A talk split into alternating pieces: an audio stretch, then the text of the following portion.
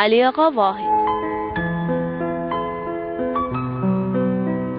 Əliağa Muhammed Quluoğlu Əliağa Vahid təxəllüsü ilə məşhurlaşan Azərbaycanlı şair 17 fevriyə 1895 ilində Bakı şəhrində doğulmuşdur.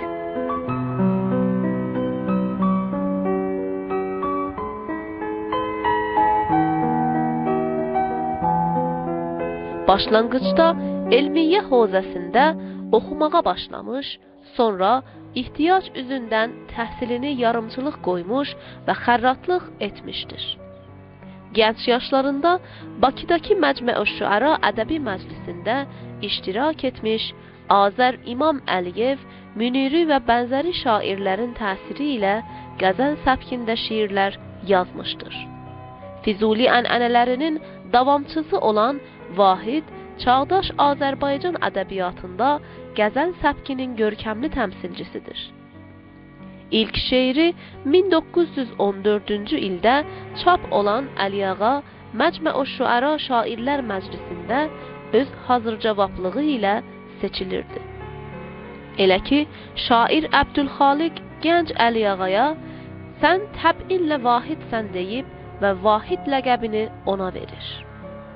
Mirzəli Əkbər Sabirin anma mərasimində gənc Əliağa biz veririk şairə qiymət ölümündən sonra adlı yarım saatlıq böyük bir qəzəl deyir və öz əsrinin böyük şiir ustadlarının diqqətini cəlb edir.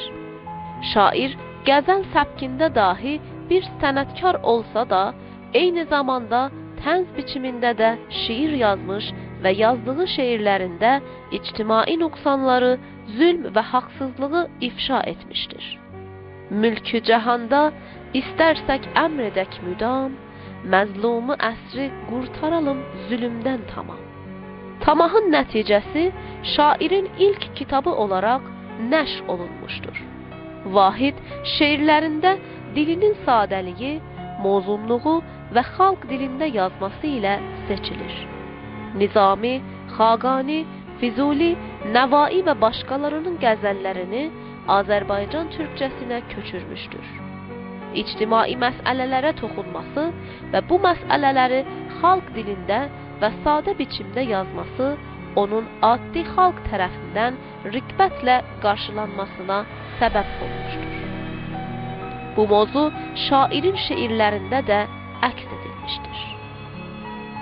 Bu fəxrdir mənə vahid ki, xalq şairiyəm. Böyük Füzulinin xaki payının biriyəm. Bütün bəşər yaşadıkca mən ölmərəm, diriyəm.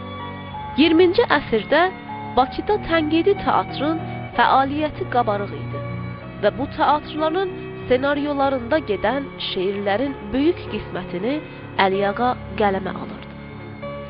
Teatrların əsas məqsədləri toplumdakı nöqsanları tənqidi şəkildə səhnəyə çəkib köklərini aşikara çıxarmaq idi.